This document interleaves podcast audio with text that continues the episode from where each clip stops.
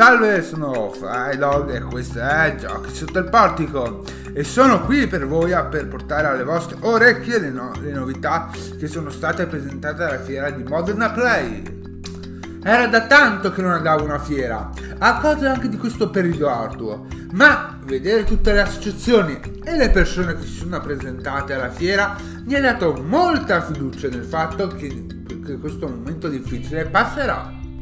Dato che ci tengo molto a voi a questo, e a questo progetto, sono andato alla fiera proprio per raccogliere succose novità da raccontarvi e oggi voglio parlarvi del, del bellissimo incontro che ho avuto con il responsabile del, dello stand di Nate Games.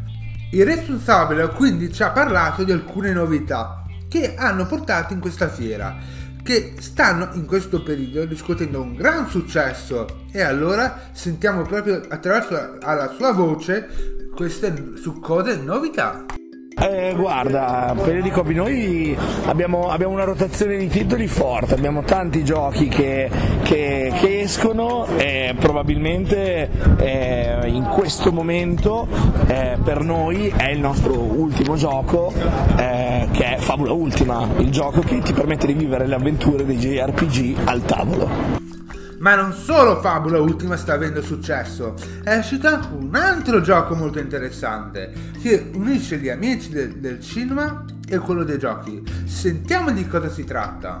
Eh sì, insieme a Fabula Ultima c'è anche Dune, Avventure nell'Imperium, il gioco di... Del film esatto, che sta per del libro e del film che è appena fatto la prima Venezia e uscirà tra due settimane e che ovviamente sta ricevendo tutto l'affetto sia dei fan della saga che invece dei, anche dei giocatori che scoprono un nuovo gioco in un universo incredibile. E adesso sentite come nonostante i problemi che stanno avendo quanta passione e quanta fiducia c'è verso il futuro. Ascoltiamo. Beh, sicuramente qualche sorpresa ve la potete aspettare, però quest'anno siamo stati bravi in realtà e abbiamo annunciato tutto quanto con tempo, anche perché in realtà stiamo vivendo un momento abbastanza complicato nel mondo dell'editoria, problemi con la carta, problemi con la spedizione, il Covid, quindi noi ci proviamo, noi ci proviamo ma arriveranno tante cose cicciose. E ora, ahimè, l'intervista è finita vi posso solo augurare un buon gioco e anche da parte di NetGame che chissà che torni a parlare con noi